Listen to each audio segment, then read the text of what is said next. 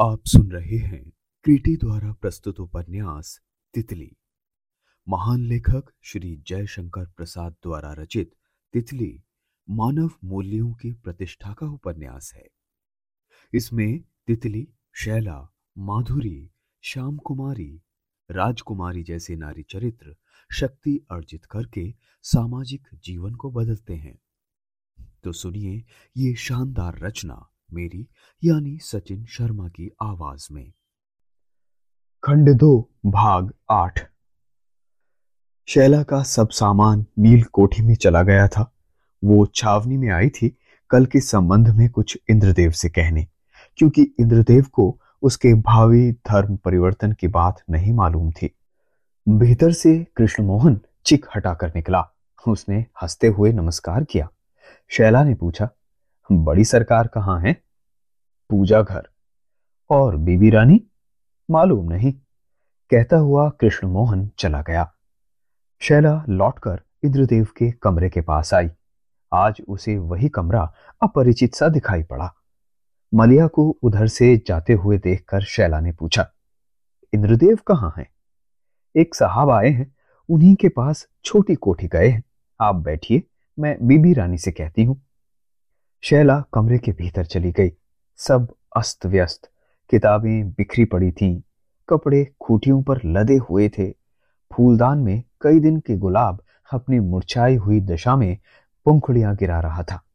गर्द की भी कमी नहीं थी। वो एक कुर्सी पर बैठ गई। मलिया ने लैंप जला दिया। बैठे बैठे कुछ पढ़ने की इच्छा से शैला ने इधर उधर देखा। मेज पर जिल्द बंधी हुई एक छोटी सी पुस्तक पड़ी थी। वो खोलकर देखने लगी। किंतु वो पुस्तक न होकर इंद्रदेव की डायरी थी। उसे आश्चर्य हुआ, इंद्रदेव कब से डायरी लिखने लगे। शैला इधर उधर पन्ने उलटने लगी। कौतूहूल बढ़ा। उसे पढ़ना ही पड़ा। सोमवार की आधी रात थी। लैंप के सामने पुस्तक उलट कर रखे जा रहा था। मुझे झपकी आने लगी थी। चिक के बाहर किसी की छाया का आभास मिला। मैं आँख मिचकर कहना ही चाहता था, कौन? फिर न जाने क्यों चुप रहा। कुछ फुसफुसाहट हुई। दो स्त्रियाँ बातें करने लगी थी। उन बातों में मेरी भी चर्चा रही। मुझे नींद आ रही थी। सुनता भी जाता था। वो कोई संदेश की बात थी। मैं पूरा सुनकर भी सो गया। और नींद खुलने पर जितना ही मैं उन बातों का स्मरण करना चाहता, वो भूलने लगी। मन में न जाने क्यों घबराहट हुई। किंतु उसे फिर से स्मरण करने का कोई उपाय नहीं। अनावश्यक बातें आजकल मेरे सिर में चक्कर काटती रहती हैं, परंतु जिनकी आवश्यकता होती है, वो तो चेष्टा करने पर भी पास नहीं आती। मुझे कुछ विस्मरण का रोग हो गया है क्या? तो मैं लिख लिया करूँ। मैं सब कुछ समीप होने पर चिंतित क्यों रहता हूँ? चिंता अनायास घेर लेती है। जान पड़ता है कि मेरा कौटुंबिक जीवन बहुत ही दयनीय है। ऊपर से तो कहीं भी कोई कमी नहीं दिखाई देती। फिर भी मुझे धीरे धीरे विश्वास हो चला है कि भारतीय सम्मिलित कुटुंब की योजना की कड़ियाँ चूर चूर हो रही हैं। वो आर्थिक संगठन अब नहीं रहा, जिसमें कुल का एक प्रमुख, सबके मस्तिष्क का संचालन करता हुआ रुचि की समता का भार ठीक रखता था। मैंने जो अध्ययन किया है, उसके बल पर इतना तो कह ही सकता हूँ कि हिंदू समाज की बहुत सी दुर्बलताएँ इस खिचड़ी कानून के कारण है। क्या इनका पुनर्निर्माण नहीं हो सकता? प्रत्येक प्राणी की अपनी व्यक्तिगत चेतना का उदय होने पर एक कुटुंब का जीवन दुखदाई हो रहा है। सब जैसे भीतर भीतर विद्रोही, मुँह पर कृत्रिमता और उस घड़ी की प्रतीक्षा में ठहरे हैं कि विस्फोट हो तो उछलकर चले जाए। माधुरी कितनी स्नेहमयी थी। मुझे उसकी दशा का जब स्मरण होता है, मन में वेदना होती है। मेरी बहन, उसे कितना दुख है। किंतु जब देखता हूँ कि वो मुझसे स्नेह और सांत्वना की आशा करने वाली निरीह प्राणी नहीं रह गई है, वो तो अपने लिए एक दृढ़ भूमिका चाहती है और चाहती है मेरा पतन, मुझी से विरोध, मेरी प्रतिद्वंद्विता। तब तो हृदय व्यथित हो जाता है। ये सब क्यों? आर्थिक सुविधा के लिए? और माँ, जैसे उनके दोनों हाथ दो दुर्दांत व्यक्ति लूटने वाले, पकड़कर अपनी ओर खींच रहे हों। द्विधा में पड़ी हुई, दोनों के लिए प्रसन्नता, दोनों को आशीर्वाद देने के लिए प्रस्तुत। किंतु फिर भी झुकाव अधिक माधुरी की ओर, माधुरी को प्रभुत्व चाहिए। प्रभुत्व का नशा, ओह, कितना मादक है। मैंने थोड़ी सी पी है। किंतु मेरे घर की स्त्रियों का तो एकाधिकार के वातावरण में मुझसे भी अधिक है। सम्मिलित कुटुंब कैसे चल सकता है? मुझे पुत्र धर्म का निर्वाह करना है। मातृभक्ति जो मुझमें सच्ची थी, कृत्रिम होती जा रही है। क्यों इसी खींचातानी से? अच्छा तो मैं क्यों इतना पतित होता जा रहा हूँ? मैंने बैरिस्ट्री पास की है, मैं तो अपने हाथ पैर चलाकर भी आनंद से रह सकता हूँ। किंतु यह आर्थिक व्यथा ही तो नहीं। इसमें अपने को जब दूसरों के विरोध का लक्ष्य बना हुआ पाता हूँ तो मन की प्रतिक्रिया प्रबल हो उठती है। तब पुरुष के भीतर अतीत काल से संचित अंधकार का संस्कार गरज उठता है। और भी मेरे परिचय के संबंध में इन लोगों का इतना कुतूहल क्यों? इतना विरोध क्यों? मैं तो उसे स्पष्ट षड्यंत्र कहूँगा। तो ये लोग क्या चाहती हैं? कि बच्चा बना रहा हूँ। ये तो हुई दूसरी बात। हाँ जी, दूसरी। अपनी कहा? अच्छा अब अपनी बात। मैं किसी माली की संगरी क्यारी का कोई छोटा सा पौधा होना बुरा नहीं समझता। किंतु किसी की मुट्ठी में गुच्छे का कोई सुगंधित फूल नहीं बनना चाहता। प्राचीन काल में घरों के भीतर तो इतने किवाड़ नहीं लगते थे। उतनी तो स्वतंत्रता थी। अब तो जगह जगह ताले, कुंडियाँ और अर्गलाएँ। मेरे लिए ये सब असह्य है। बड़ी बड़ी अभिलाषाएँ लेकर मैं इंग्लैंड से लौटा था।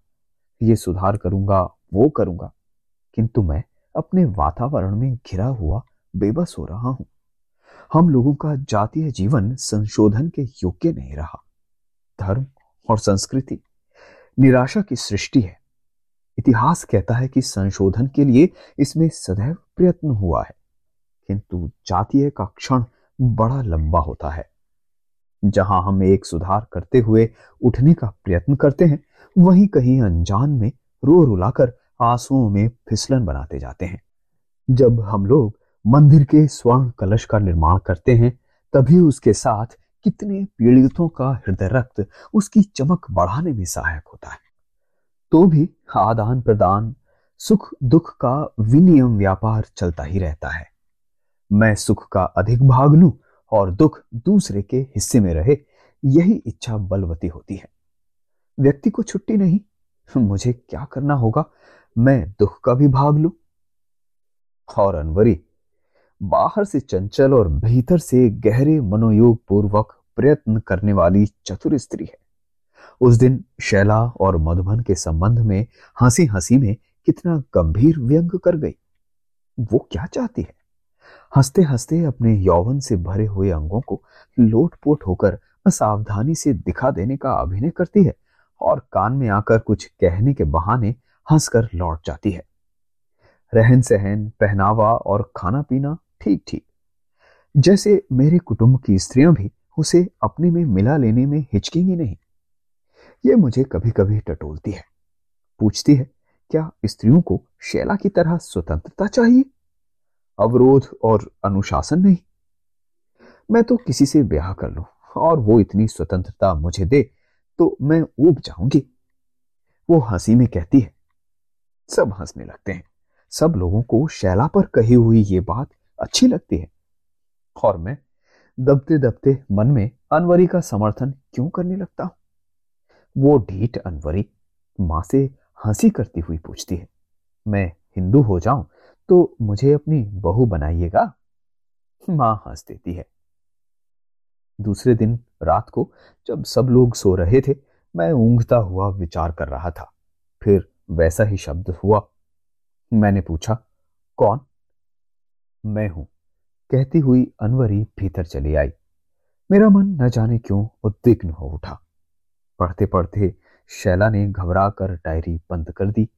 सोचने लगी, इंद्रदेव कितनी मानसिक हलचल में पड़े हैं।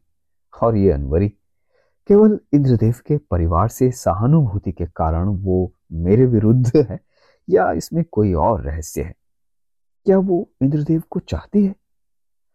क्षण भर सोचने पर उसने कहा, नहीं, वो इंद्रदेव को प्यार कभी नहीं कर सकती। फिर डायरी के पन्ने खोलकर पढ़ने लगी। उसने सोचा कि मुझे ऐसा नहीं करना चाहिए। किंतु न जाने क्यों उसे पढ़ लेना वो अपना अधिकार समझती थी। हाँ तो वो आगे पढ़ने लगी। वो मेरे सामने निर्भीक होकर बैठ गई। गंभीर रात्रि, भारतीय वातावरण, उसमें एक युवती का मेरे पास एकांत में बिना संकोच के हंसना बोलना। शैला के लिए तो मेरे मन में कभी ऐसी भावना नहीं हुई। तब क्या मेरा मन चोरी कर रहा है? नहीं नहीं, मैं उसे अपने मन से हटाता हूँ। अरे, उसे क्यों? अनवरी को? नहीं, उसके प्रति अपने संदिग्ध भाव को। मुझे ये छिछोरापन भला नहीं लगा। वो भी कहने लगी, मैं संस्कृत पढ़ूँगी, पूजा पाठ करूँगी। कुंवर साहब, मुझे हिंदू बनाइए ना। किंतु उसमें कितनी बनावट थी कि मन में घृणा के भाव उठने लगे। किंतु मेरा पाखंडपूर्ण मन कितने चक्कर काटता है। शैला, सामने घुसती हुई चली जाने वाली सरल और साहस भरी युवती।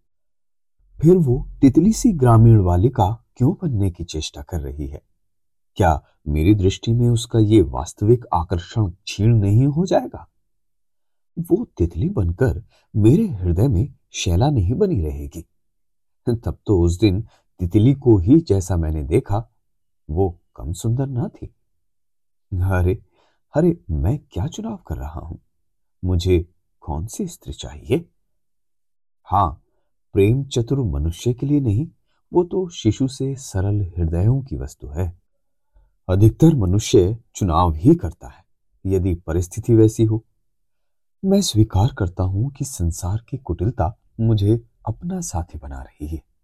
वो मित्र भाव तो शैला का साथ न छोड़ेगा, किंतु मेरी निष्कपट भावना जैसे मुझसे खो गई है। मुझे संदेह होने लगा है कि शैला को वैसा ही प्यार करता हूँ या नहीं। मनुष्य का हृदय शीतकाल की उस नदी के समान जब हो जाता है, जिसमें ऊपर का कुछ जल बर्फ़ की कठोरता धारण कर लेता है, तब उसके गहन तल में प्रवेश करने का कोई उपाय नहीं। ऊपर ऊपर भले ही वो पार की जा सकती हो। आज प्रवंचना की बर्फ़ की मोटी चादर मेरे हृदय पर ओढ़ा दी गई है। मेरे भीतर का तरल जल बेकार हो गया है। किसी की प्यास नहीं बुझा सकता। कितनी विवशता है। शैला ने डायरी रख दी। इंद्रदेव आ गए, तब भी वो आँख मूंद कर बैठी रही। इंद्रदेव ने उसके सिर पर हाथ रखकर कहा, शैला, अरे, कब आ गए? मैं कितनी देर से बैठी हूँ। मैं चला गया था मिस्टर वॉटसन से मिलने। कोऑपरेटिव बैंक के संबंध में और चकबंदी के लिए आए हैं। कल ही तो तुम्हारा औषधालय खुलेगा। इस उत्सव में उसका आ जाना अच्छा हुआ। तुम्हारे अगले कामों में सहायता मिलेगी। हाँ, पर मैं एक बात तुमसे पूछने आई हूँ।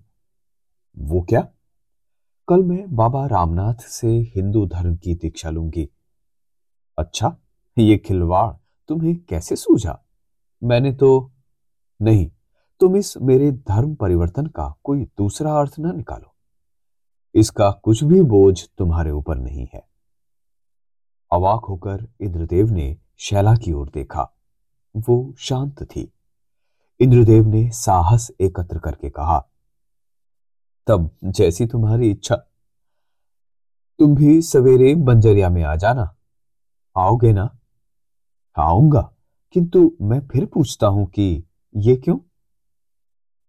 प्रत्येक जाति में मनुष्य को बाल्यकाल से ही एक धर्म संघ का सदस्य बना देने की मूर्खतापूर्ण प्रथा चली आ रही है। जब उसमें जिज्ञासा नहीं, प्रेरणा नहीं, तब उसके धर्म ग्रहण करने का क्या तात्पर्य हो सकता है? मैं आज तक नाम के लिए ईसाई थी, किंतु धर्म का रूप समझकर उसे मैं अब ग्रहण करूँगी। चित्रपट पहले शुभ्र होना चाहिए, नहीं तो उस पर चित्र, बदरंग और भद्दा होगा।